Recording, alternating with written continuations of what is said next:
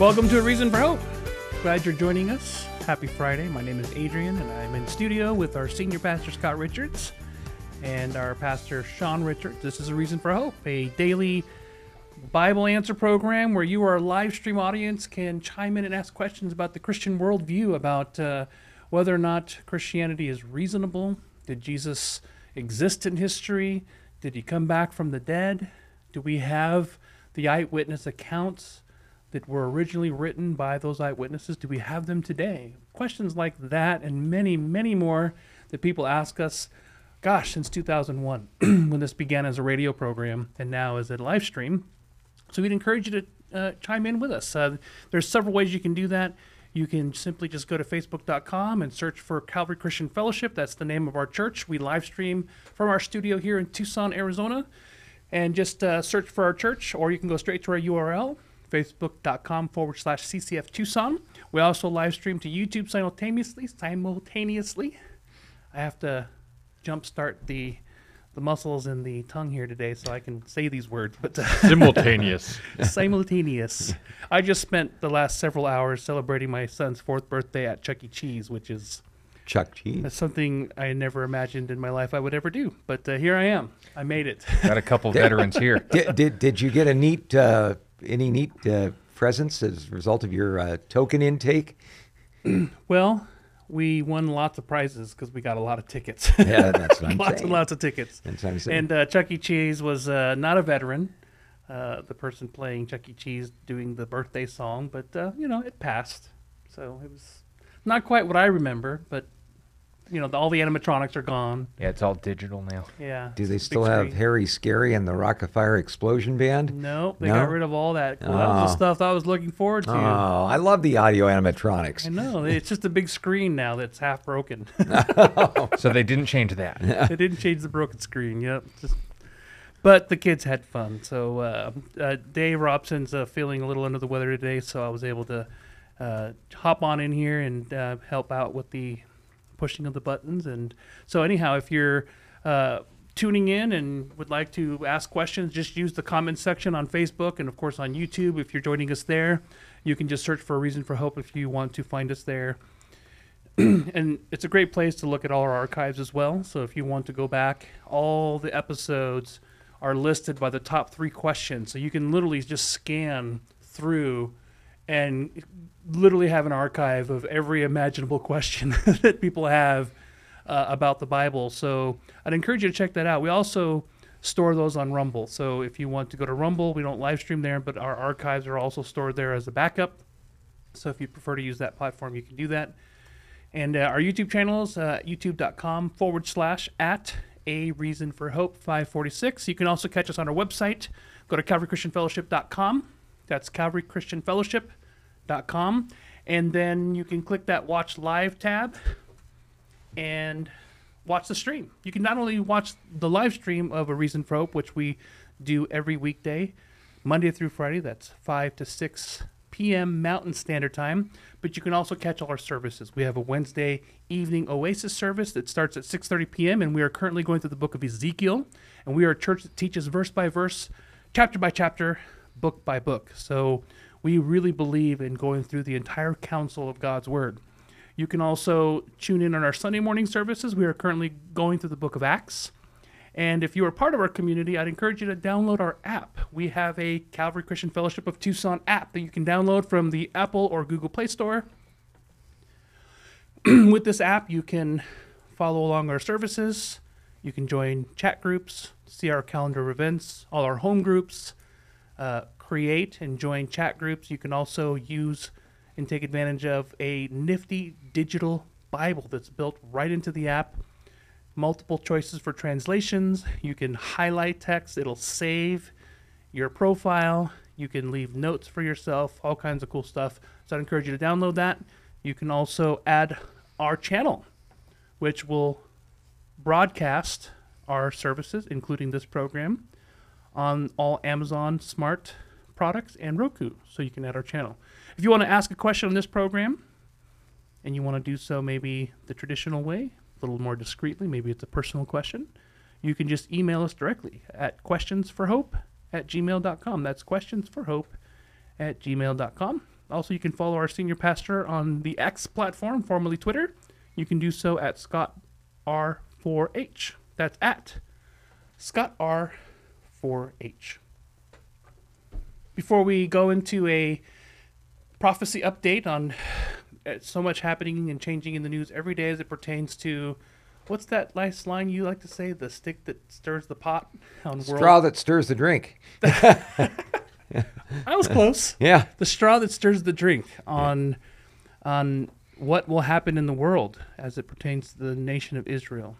So we'll do that and then we'll get to your questions, but we'll take a moment to pray and get started.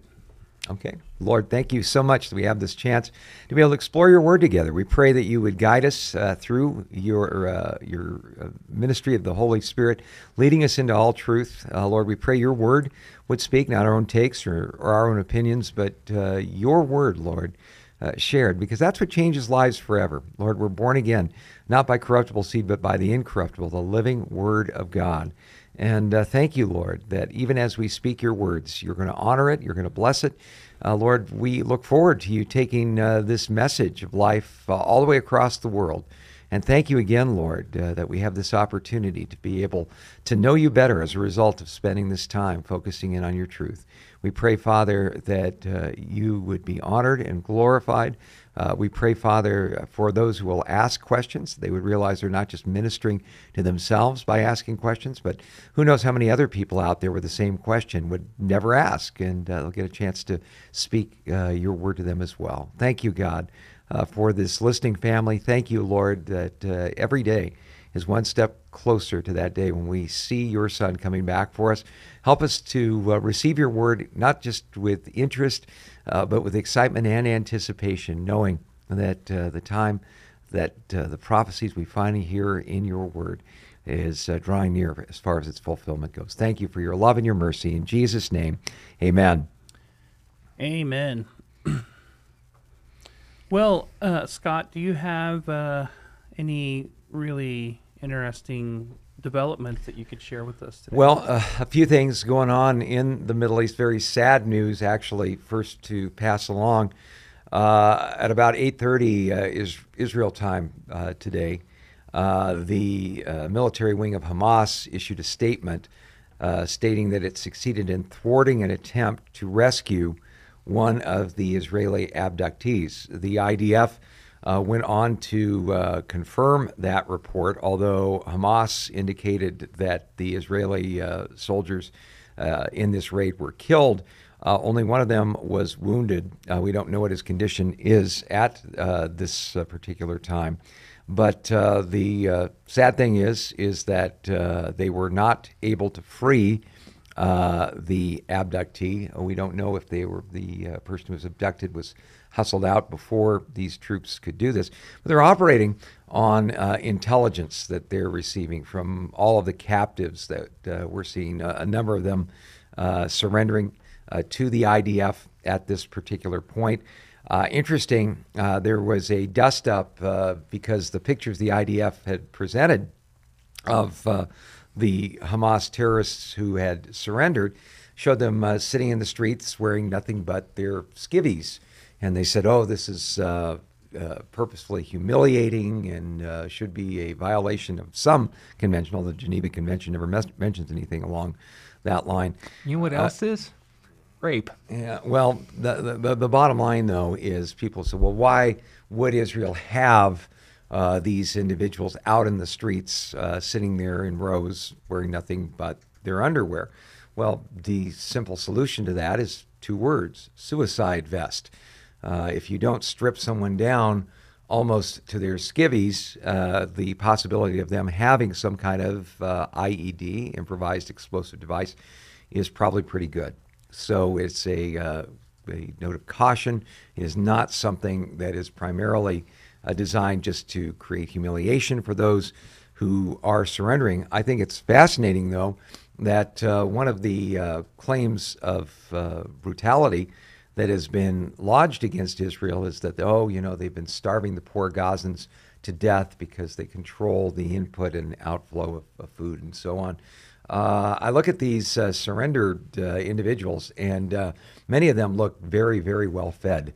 uh, to me. We've posted pictures as well of uh, the the conditions that people in Gaza lived under. Uh, the, there are those who would refer to Gaza as an open air prison because uh, Israel uh, would uh, not allow the Gazans free access uh, to cross the border. We've seen what happens when they did cross the border.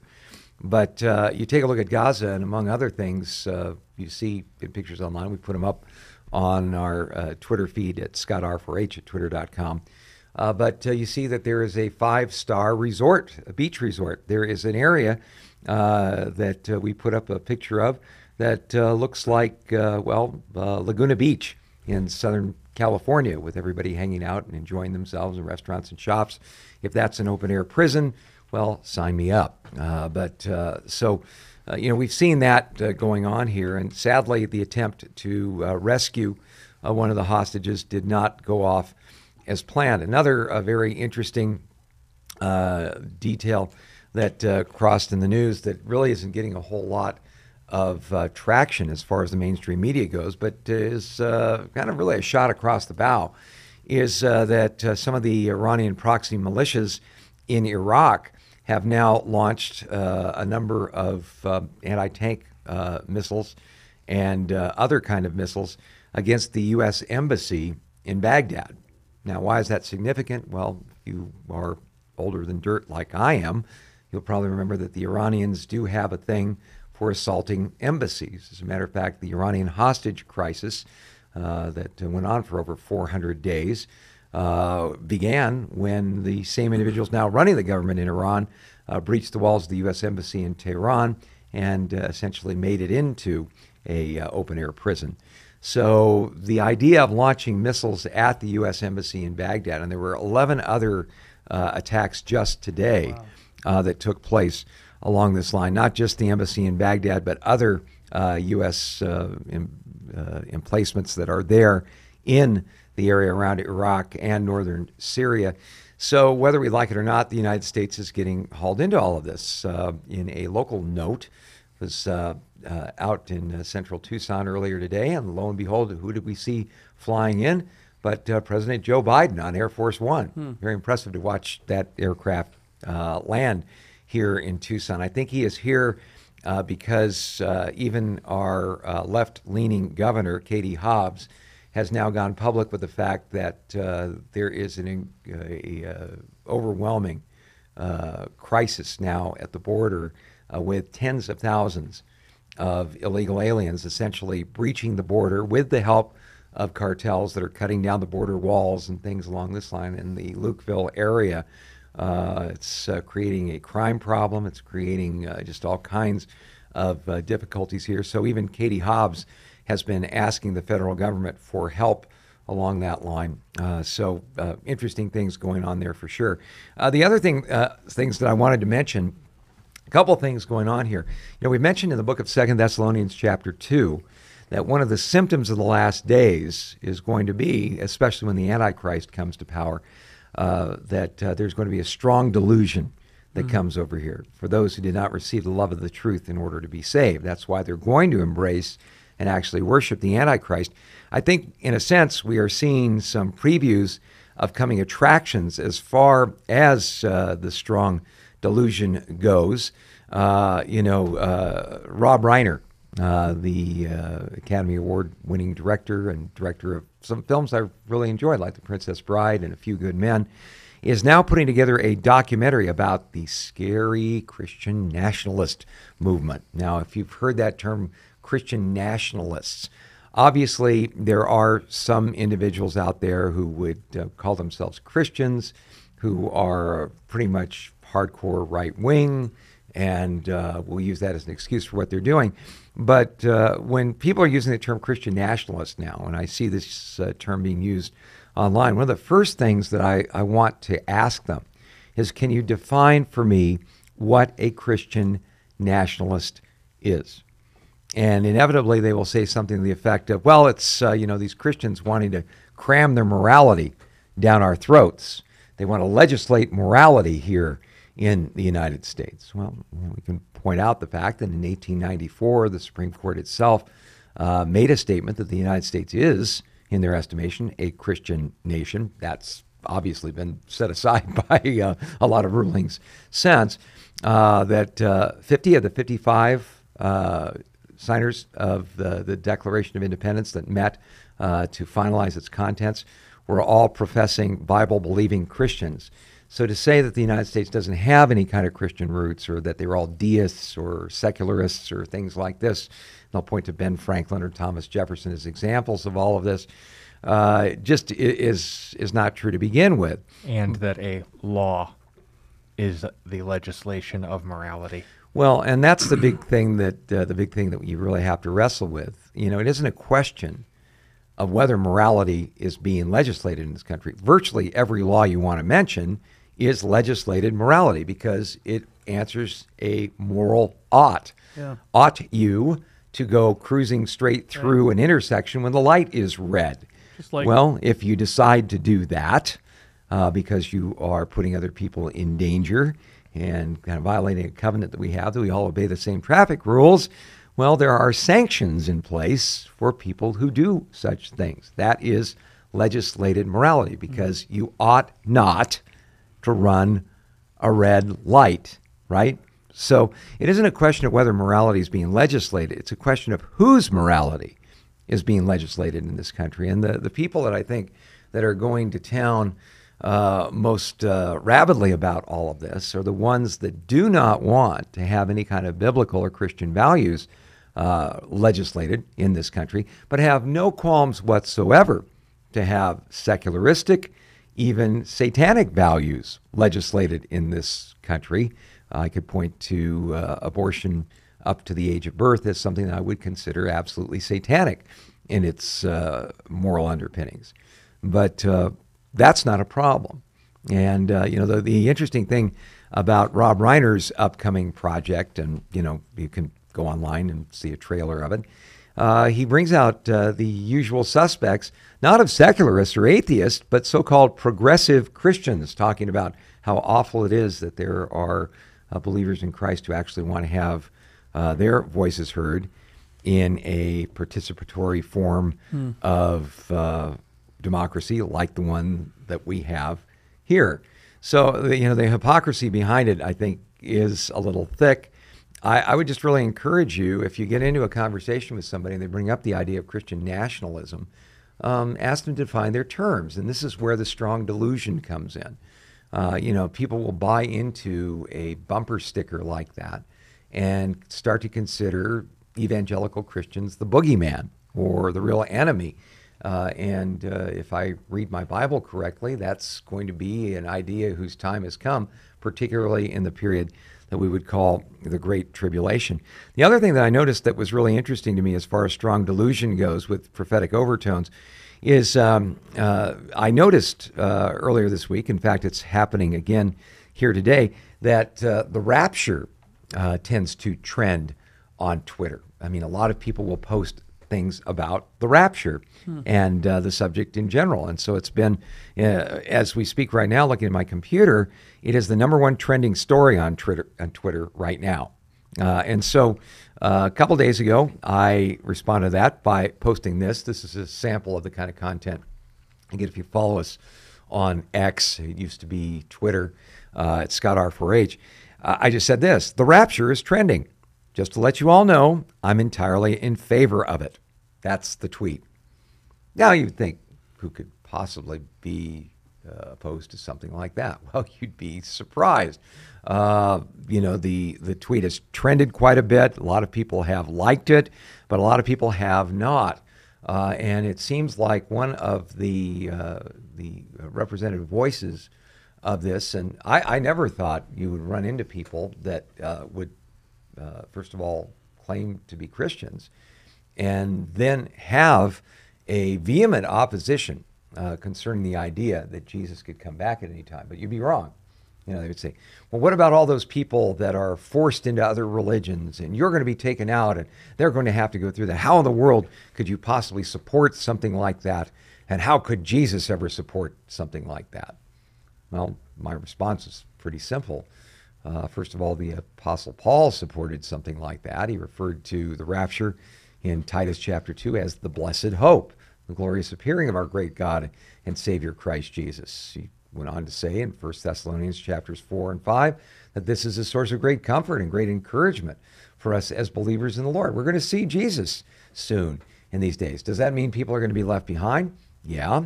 Does God have a plan for those left behind? Certainly He does. Uh, we see not only is the tribulation going to be a time of God's wrath, it's not only going to be a time of the rise of the Antichrist, it's not only going to be a time of uh, God's judgment, but God's not going to leave himself without a voice. He's going to have 144,000 specially anointed uh, and set aside Jewish evangelists who are going to be turned loose on this world. And according to Revelation chapter 7, uh, they are going to have a worldwide impact so that there are going to be people from every kindred, nation, tribe, and tongue, a multitude that no one could number standing before the throne of God. John was asked, Do you know where these came from? He says, Well, I don't know. You know, sir. They're the ones who've come out of the Great Tribulation period. Will they have a tougher time than maybe most of us will uh, as far as standing for their faith? No doubt. But will they end up uh, in the glorious appearing, uh, the glorious appearance of Jesus when he comes back again? Will he receive them as his own? Yes, in fact, he will. So God's got it covered either way, whether we go beforehand, whether someone's left behind, and only then comes the, uh, the understanding that the Bible is true, that Jesus is who he's claimed to be, that he has died on the cross for our sins, that he's risen from the dead, so that uh, by putting our faith and trust in him, we can be saved from the consequences of our sins. Uh, there's going to be plenty of people that make that decision uh, after uh, the, uh, the rapture takes place. But I never thought we'd be in a place where we'd find, uh, first of all, professing evangelical Christians cooperating with a avowed atheist like Rob Reiner to go after other Christians in a documentary. But here we are. Uh, I never thought you'd get called out and uh, be, you know, really some pretty nasty and edgy responses for simply saying, yeah, I think it'd be great if the Lord came back again today. So uh, there you go. Uh, the other thing that we want to point out that is a, a, very positive thing for those of you praying for Israel, for those of you praying for our nation, our relationship with Israel. Uh, we mentioned uh, that the United Nations, uh, the Secretary General of the United Nations, uh, pulled out what was called a the Order 99, the protocol that would cause a particular United Nations initiative to skip all the bureaucracy and go straight to the UN Security Council. This one demanding an immediate humanitarian ceasefire in Gaza. Well, first of all, it wasn't Israel that violated the ceasefire, it was Hamas. Uh, by having an unconditional ceasefire like this, all it's going to allow Hamas to do is retrench and retool and cause more mayhem. Uh, but uh, interestingly, the UN Security Council had a vote.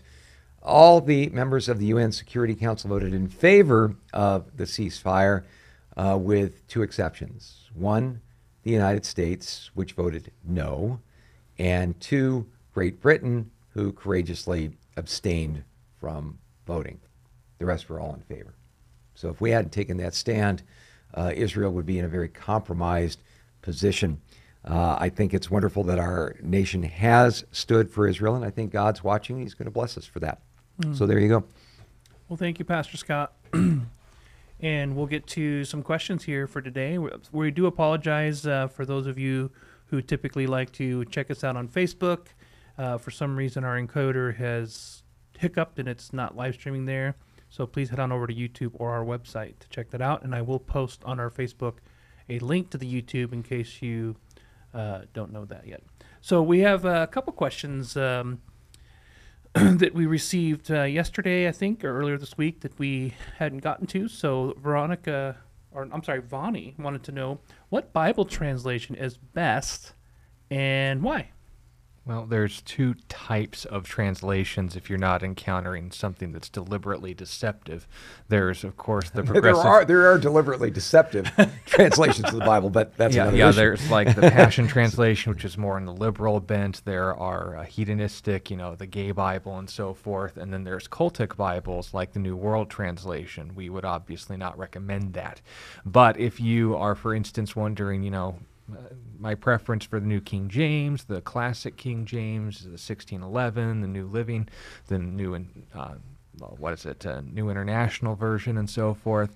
What the ESV? Yeah, wh- which one is going to be uh, the one that's going to lead me into all truth? And the answer is yes. There's two types of translation, quote unquote, styles or approaches when translating the Bible from the original Greek and Hebrew into modern languages. And the first is just that word for word translations. They want to get as close to the original and the words that were being communicated in the language they were spoken by the apostles and the prophets and making them accessible in modern tongue.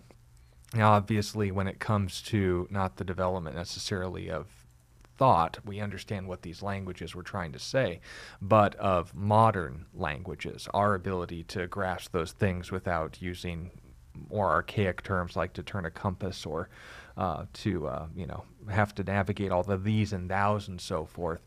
When it comes to word for word translations, you can't go far wrong if you want to understand what God has revealed.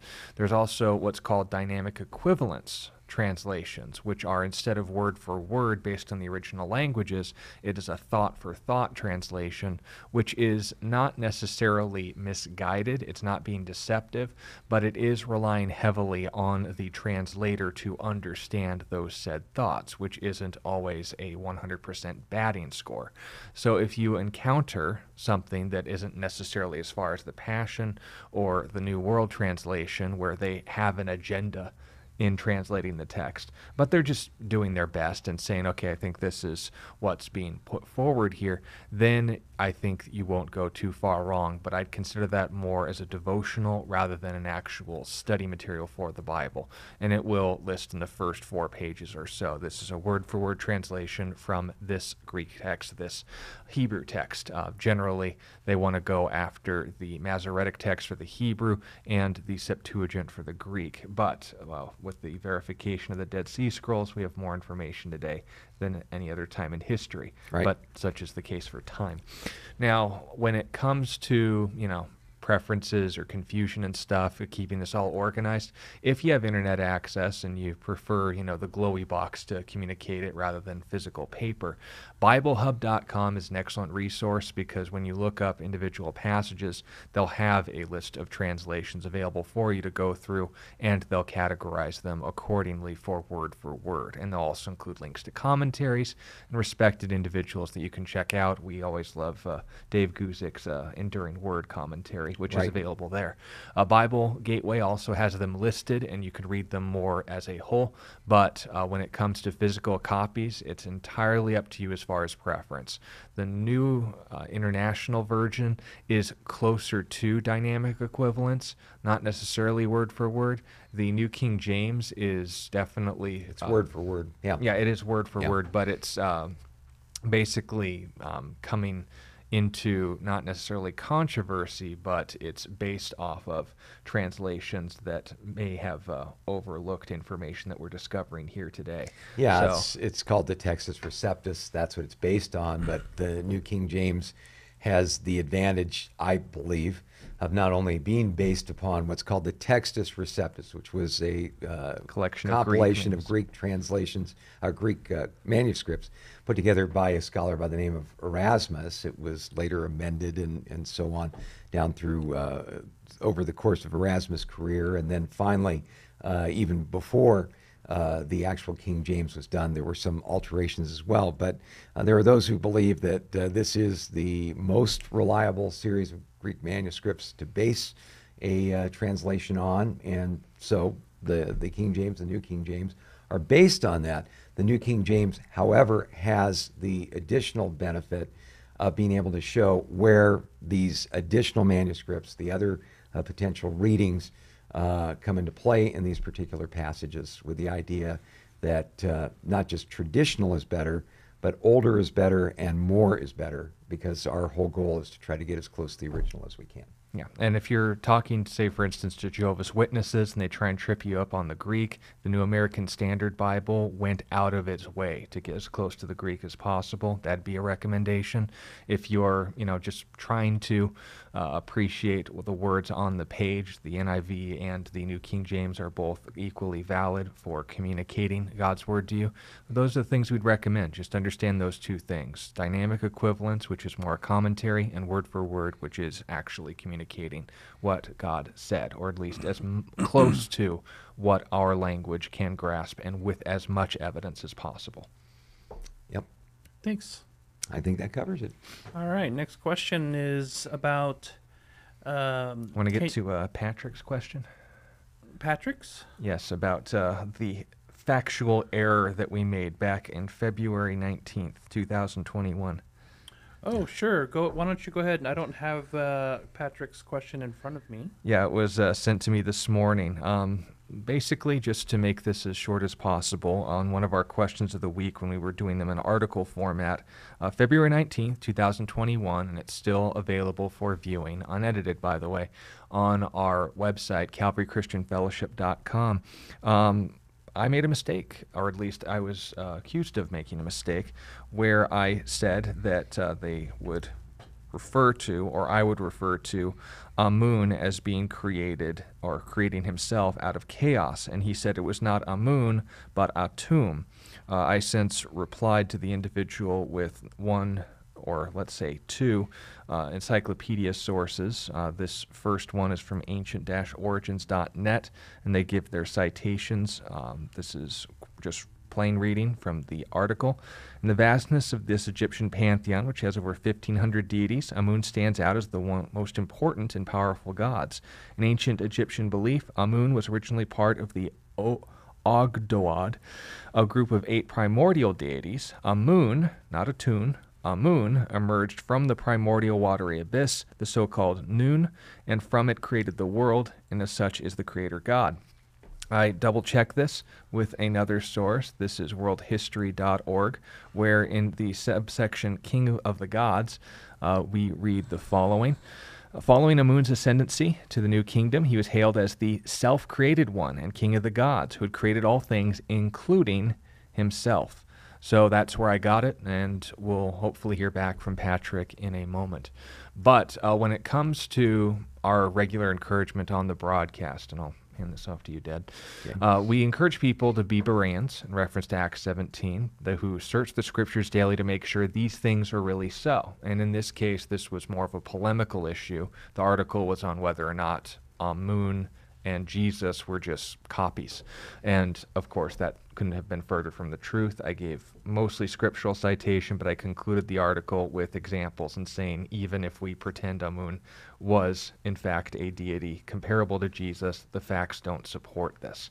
So when it comes to people bringing forward a claim, wanting to keep us accountable, saying, I think you got this wrong here, which in this case we didn't, but we're not claiming infallibility here. Yeah. What would be the best attitude we would need to approach this with, and not necessarily being gullible, but also not being, I guess, uh, modeling the heart of the accuser and look, going out of our way to correct every little thing someone says?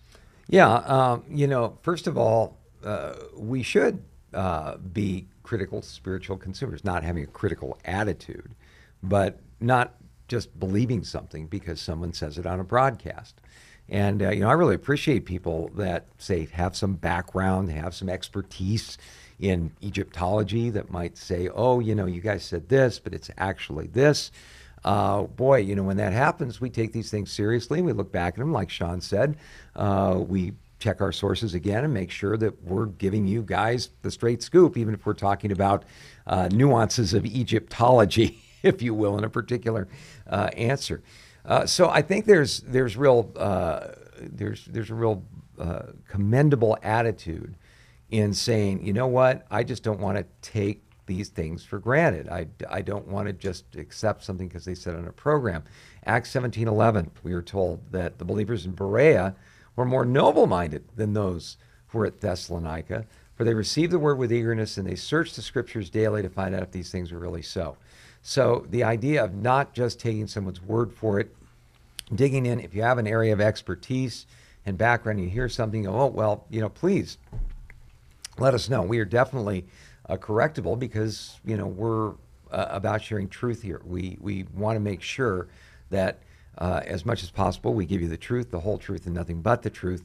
Even when it comes to nuance like this, well, you know, again, we uh, backtracked and looked at what we said and why we said it, and uh, we believe that we can stand by what we had to say about Egyptology on that particular uh, broadcast, and hopefully that will be encouraging uh, to the person that uh, sent in the the question, the correction, if you will, that goes on and on that. So we we should have that. And and you know, if like say you're sitting in a in a message and the pastor says something, or there's a guest speaker and they say something, it just doesn't quite sit right with you. Well, it could very well be that your discernometer, in a sense, is going off. Uh, we talk about that on the program. You know, it's like, hmm, I don't really know if that lines up with God's truth. Now, here's what you do, and, and this is another commendable thing. The, the person that had the question about our Egyptology uh, addressed this directly. He didn't go to 15 or 20 of his friends and say, hey, those guys are out to lunch because they said it was Amun and it's really Atum and, and so on. Uh, that, you know, again, the average person, like, whoa, you know, that, that really is kind of splitting hairs there. But it, it's important to be precise and accurate. The thing that I think is commendable and the thing that we need to do is if something like that happens, right, don't go to 20 of your other friends and say, oh, this guy who spoke said this and I think it's really out to lunch well, if you hear somebody speak and you have the opportunity to be able to interact with them, go to them directly as quickly as you possibly can and say, hey, you know, I have a, a problem here. And uh, again, Jesus said in Matthew chapter 18 and verse 15, if your brother sins against you, let's face it, misrepresenting God's truth in some way, certainly missing the mark, even if it's unintentional, uh, you go to them and you confront your brother privately. If he hears you, you've won your brethren. So that's the goal. The, the, the goal isn't I'm right and you're wrong. The goal is we both want to be right with the Lord. We want to represent his truth as precisely and accurately as we possibly can. So you go to that person. Now, if that person is not available directly for face to face conversation, you might want to write a respectful email. And uh, again, if there's someone local, uh, just say, you know, I'd really like to set up a time where I can talk to you about this because I, I, have concerns in this area. I'm hoping you can clarify that. Not, you are wrong and everybody knows you're wrong and how dare you stand up and tell, you know, yeah, don't, don't go off like that. You know, always give the benefit of the doubt. Confront like you'd want to be confronted if the shoe were in fact on the other foot. So, you know, I think it's good for people, especially people with particular area of expertise, to say, hey, whoa, you know, that, that's just not correct. Let's get to the bottom of all this. You go to a person and you, you know, and, and how they respond is going to tell the story for you. Uh, one of the first uh, churches I ever served in in Southern California was uh, an American Baptist church, and fellow who'd recruited me to uh, be his college intern, guy I really respected, I just kind of noticed some strange stuff was going on around there. And the guy uh, who I really looked up to in his walk with God really seemed almost at points to be drifting a bit. Well, he stood up and told a uh, group, uh, this big youth rally we were doing, that uh, the people of Israel were tired of being in slavery in Egypt. And so uh, they appointed Moses as their spokesman to go out in the wilderness and search for God. And after 40 years of searching for God, he finally found the Lord at the burning bush. And he says, Don't you care about your people? Haven't you heard their cries? And God says, You go do something about it. Well, if you've seen Cecil B. DeMille, you know that's not what happened. But here I was sitting there going, Whoa, what do I do here? And so I went to this guy directly and I said, Where did you get that? That, that whole thing. And he said, Oh, something about the priest of Midian. I said, Well, show me chapter and verse where the people of Israel sent Moses out as a spokesman, and that's why he was in the wilderness. And then he said, Well, I knew that was wrong as soon as I said it, but I didn't want to backtrack and change my message. Well, at that moment, see, uh, because it was open ended, because I wanted to give this guy every benefit of the doubt, I went to him personally because of our relationship. But at that moment, I realized something. There's things you can compromise on, things you can't but people playing fast and loose and saying that their own message was more important than accurately uh, proclaiming the Word of God, that's not one of those things you can ever compromise on. So, you know, we want to, especially in these days where compromise and people being more enamored of philosophical constructs or theological systems or, or you know, some uh, spiritual hero they have saying something, rather than just the straight Word of God, don't be like that. First of all, we are to speak the truth, but we're to speak the truth in love. We're to give everybody the benefit of the doubt. Galatians chapter 6 says, If uh, you uh, find a brother's overcome in any trespass, you restore such a one, looking to yourselves lest you also be tempted. Uh, we should restore, we should engage with the same grace, the same benefit of the doubt, uh, but also an uncompromising commitment to sharing God's truth, His whole truth, and nothing but the truth uh, that uh, God would want us to have. Uh, because in these days, boy, we, you know, let's face it, two great things. Great delusion is going to be doing land office business. People are going to be abandoning God's truth. Uh, they're going to be deceived and being deceived, and we want to avoid that. But we also need to realize Jesus said that in the last days, because lawlessness has increased, the love of many will grow cold. So we don't want to have cold hearts, but we also don't want to be led astray. So I, I think if we bring those things together, we're going to be all right. But again, thanks so much for you know again sharing with us what your point of view is on Egyptology. Uh, we uh, endeavor to show people that you know we're just not talking out of our head about things like mm. this, and and if anything else comes up on the broadcast that uh, you think fits that category, please let us know because if in some way we're misrepresenting God's truth, uh, boy, we don't want to do that because we're going to give an account to the Lord someday for every idle word we've spoken on this broadcast. Yeah, and I messaged the guy privately, and we clarified Egypt paganism or Egyptian paganism does not have the burden of truth.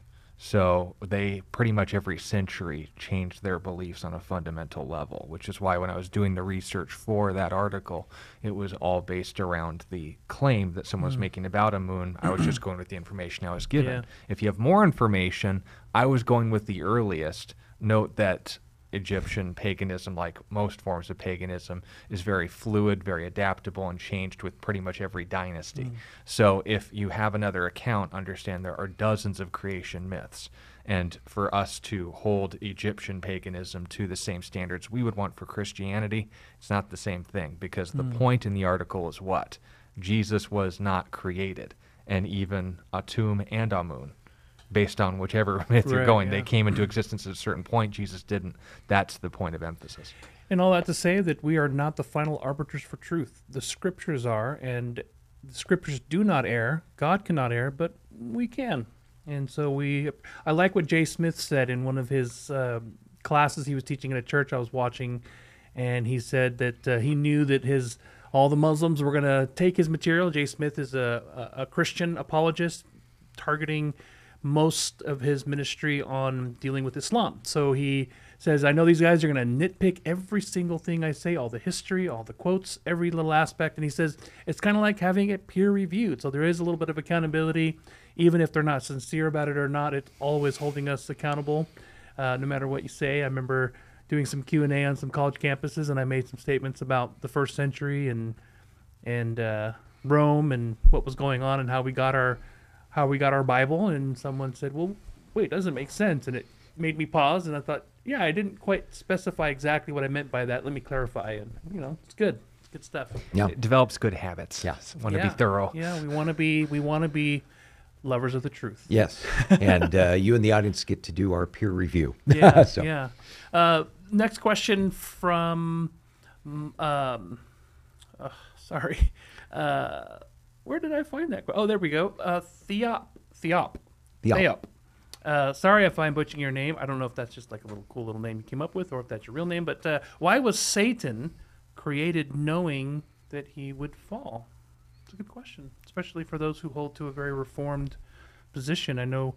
I remember hearing R.C. Sproul said that was one of the great mysteries of their theological position is how do you explain the existence of Satan if God knew that he was going to fall, knows all things, and yet he created him anyways. I guess you could say the same thing for humanity, but uh, yeah, that's the problem. We don't. yeah, I was deal. gonna, I was gonna beg, I, I was gonna say it begs created? the question: Why did God create me, knowing how fallen I, I, would be? Yes. Well, you know, you know, the, the, the question does come back to uh, the idea.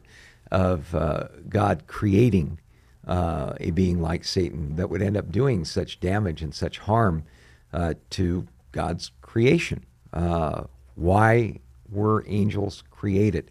Well, I think where this becomes obscure for people is this idea that somehow angels do not have free will.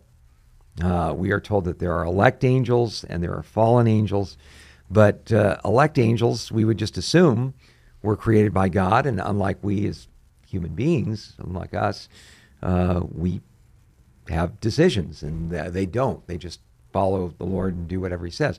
That doesn't appear to be true uh, because we are told that there was a particular juncture, I believe, in God's uh, economy where the angels were given an opportunity and a choice to be able to follow the Lord or not.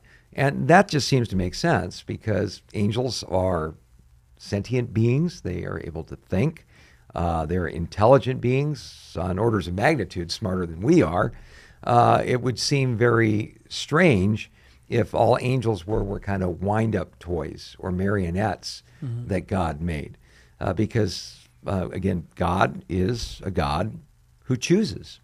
He is one who freely justifies those who come to him in Christ, for instance. He uses his freedom in that sense. So, since we're made in the image and likeness of God as human beings, we can understand us being given a free will to say yes or no to a relationship with him. It appears that sometime in created history, and I believe it is probably between the time in the book of Genesis, chapter 2, where we see that God looked upon everything that he had made and pronounced it very good. It's emphatic in the Hebrew. There's nothing wrong with the creation itself. Uh, we are told that the uh, the morning stars sang together over the creation, in reference to angels uh, observing what God has, has done. Sometime between that pronouncement that all was very good and the time the serpent shows up in the garden in Genesis chapter 3, I believe the angels were given an opportunity to say yes or no to a relationship with him. Passages like Revelation chapter 12 indicate that one third of the angels used their free will to follow after Satan. But after that time, angels are in a determined state regarding their relationship with God because the book of Hebrews, chapter 2, tells us that God does not give aid to angels in terms of providing them a way of being saved once they're fallen. Once you're mm. fallen, you're fallen. Well, why is God so tough on the angels and he gives us a chance to be saved?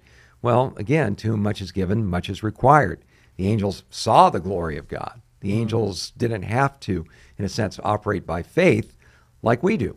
And so, because of that higher privilege, there was higher responsibility that was involved there and higher consequences for decisions made. Now, all angels are confirmed in either that elect or fallen state. Hmm. There's no more angels falling right now.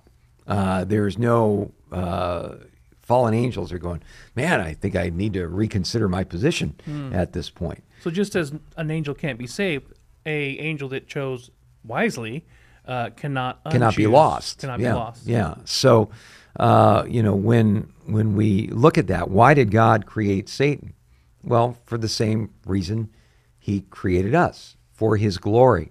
Now, what does that mean? Well, the word glory, kavod in Hebrew, means heaviness or substantialness. And, and part of God's creative work is an expression to the entire universe of the reality of who God is. And so, uh, when God created Satan with the capability of great and glorious things he could do, Ezekiel 28 seems to indicate that he was a worship leader in heaven and that he was incredibly beauty, beautiful in the way that he reflected the glory of God. He was part of an order of angels called the, the, the cherubs, or the cherubim, as they are called. Uh, mighty angels, as we see, for instance, described in the book of Ezekiel, mind blowing creatures. Is that different from an archangel? Um, Archangel's translated from chief prince. It's not a job description. An angel is like a, type? messenger. Yeah. Oh, gotcha. yeah. Uh, that's what they do, not what they are. Uh, seraph is a description of the burning ones. Cherub means blessing or exalted ones. Uh, Archangel is something that's specifically and exclusively only applied to Michael. We don't know of the existence of others, but we oh, do note there is a plurality, and the Kabbalic Jewish mysticism is filled in those gaps rather unhelpfully. Um, because of his role in uh, the announcement of Jesus' birth, there are those who believe Gabriel is an archangel. but he's well. never Yeah, referred to right, as such, right. and that won't we need to specify that. We love the truth. Um, there's also, uh, again, loose, but I think they have some merit. Uh, terms like the ophanim, which is a reference to Ezekiel 1, the wheels within wheels, but I personally believe those are just cherubim in a different form. Um, there's also uh, other creatures like the um, the uh, Sephiroths, I think they're called, which are emanations of God, and we believe that that's just Jesus appearing, a- and, on and on it goes. But uh, the field of angelology, i- it's just as much uh, fun science fiction as it is interesting Hebrew history as far as how they viewed these things. But when it comes to an actual biblical foundation, ones that we trust, there's only three types of spiritual entities we know by name. We know an archangel, we know the burning ones, and we know the cherubim. Now, as far as the other entities, um, those are just describing spiritual beings in what they do, delivering messages. That's what we mean by angel. Yeah. So, as far as why God created Satan, even though he knew in his foreknowledge that Satan would fall, same reason he created us. Um, you know, again, different consequences for different decisions. But even with angels, again, God didn't make robots, he didn't make marionettes, he didn't make wind up toys. He created sentient, beings that had the opportunity to be able to choose. Why? Because that's a reflection of an aspect of his character. What we do with that choice is, uh, in a sense, what tells the story. Uh, Satan, I don't believe, was compelled to fall any more than Judas Iscariot was compelled to fall. You know, again, it was prophesied that he would. Uh, you know, again, Jesus cited prophecies that this was going to happen. The early church cited prophecies that this was going to happen. But even in the midst of all of that, God still, or Jesus still looked at Satan and, uh, first of all, allowed him a place with the 12. Uh, again, honored him at the Last Supper by giving him the morsel that was in the dish. That was the guest of honor. When Satan, uh, when uh, Judas led the mob uh, to betray Jesus, he greeted, he addressed him as friend. Uh, why have you come? Uh, you know, he didn't refuse Judas' kiss of greeting or to say, "Get away from me! How in the world could you do something like this?" And in the case of Judas and Peter, both of them had one thing in common. Both of them denied the Lord. One of them stuck around long enough to be reconciled to the Lord, to repent and be restored. Judas, on the other hand, heartbroken over what he had done, took things into his own hands and went out and hung himself and determined his fate. So, you know, just to say that Judas was some kind of wind up toy uh, that didn't have any kind of say or choice or decision in what was going on. I don't think you can really say that, especially in light of how Jesus reacted to him. how those two things come together, predestination and free will, um, you know, you have to hold them in tension. If you don't hold them in tension, it means the spring's broken because the Bible teaches both. Right, yeah. And we don't want to emphasize one to the exclusion of the other. You say, well, but I can't wrap my mind around that. Well, of course you can't. You're a finite human being. Someday you'll understand it. But till now, we mm. affirm what the Bible affirms about these subjects without denying what the Bible doesn't deny. You know, in other words, we affirm that God is sovereign, that He is in charge of all things, all things are working out according to His will, without denying that the Bible also teaches that there is free will and free choice. Mm-hmm. We affirm that God says, for instance, choose this day whom you will serve. And mm-hmm. see, I've set before you life and death, the blessing and the curse. Choose life that you might live, without denying the fact that God has a choice as well. Jesus said, You did not choose me, I chose you. So both of those things are true. We don't push one to the exclusion of the other. And where I think we get into problems sometimes is uh, we'll come across some theological system that purports to be able to explain all of this. and uh, we become so enamored of our system and those who belong to our system that uh, we start getting to a place, and this is this is a little crisis moment I had in seminary, is uh, when you would take a look at a passage of scripture and say, um, that can't mean what it's plainly saying because it doesn't fit my system. So Time to rebuild the system. you got either, you know, and, and, and, you know, like Calvinism or Arminianism, just to name a couple of systems. Um, they're like tools in a toolbox. You know, they can be theological tools that can help you understand God's word better in certain situations. Uh, and the, the people who follow these systems can give you great insights into them. But when you become so enamored of one over the other, it's like the old uh, saw about, uh, you know, when the only tool in your toolbox is a hammer, everything looks like a nail. But sometimes you're going to need a screwdriver too. So, little side question: If if there was a moment in time where the angel's decision to follow or rebel was solidified, that moment of time, Jesus, in reference to marriage, s- said that when human beings pass from this life to the next, we will be like angels when it comes to the marriage issue. But is it safe to say that this life is our moment, and that those who choose to rebel or follow God will be solidified after we Yeah. pass from this life in the same way that the angels were? So this is Yeah. our moment. yeah, yeah, that that's completely valid. yeah. Yeah. Interesting. So Yeah, uh, to- to- choose you this day. yeah, today, if you hear his voice, don't harden your heart. You know, if you're one of those people, Hmm. uh, you know, who uh, finds yourself uh, saying, "Yeah, I bet all this is true, but I'm going to get right later." Yeah. You don't know if you got a later. I mean, if Lord's speaking to your heart today, you need to pray and invite Jesus into your heart because Hmm. every time you don't, your heart gets a little harder. Hmm. And practice makes perfect. And sometimes people say, well, Yeah. you know, I'm not going to say yes to God. I'm going to say yes to him on my deathbed. Well, A, how do you know you're going to have a deathbed? How do you know you're not going to be walking across the Mm. Yeah. street and turn right and the letters GMC are going to be coming straight at your right. face? Not a lot of time to make up your mind then. Mm. You know, the other thing is this say you get to your deathbed, but all you've done in your whole life long is just say no, no, no, no, no to God, no, not yet, not yet, not yet. What makes you think just because you're on your deathbed, you're going to suddenly find this amazing ability to turn around and say yes to God when you practice so much of your life saying no? Now, don't get me wrong, I've seen people repent uh, virtually on their deathbeds, uh, turn to Christ at, at almost the last moment. And I rejoice in the Lord for people who do that sort of thing. But don't presume, if you're watching this broadcast right now in the privacy of your heart, Jesus himself said, But to as many as received him, to them he gave the right to become children of God. He said, Behold, I stand at the door and knock. If any man hears my voice and opens the door, I will come into him, dine with him, and he with me. Pray and invite Jesus into your heart. Ask him to forgive your sins. Affirm to him that you believe that he is God in human flesh, that he died on the cross and rose from the dead. He'll come into your heart, forgive your sins, give you eternal life, give you his Holy Spirit.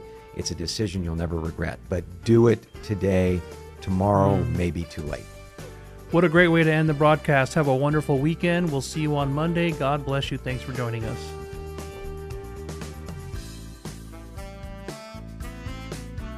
You've been listening to A Reason for Hope. Thank you again for joining us as we continue our journey through God's Word, one question of the heart at a time. Until we meet again, we would love to connect with you. You can text or email your questions to questionsforhope at gmail.com. You can also find out more about our ministry at calvarychristianfellowship.com. And be sure to join us next time on A Reason for Hope. A Reason for Hope is an outreach ministry of Calvary Christian Fellowship in Tucson, Arizona.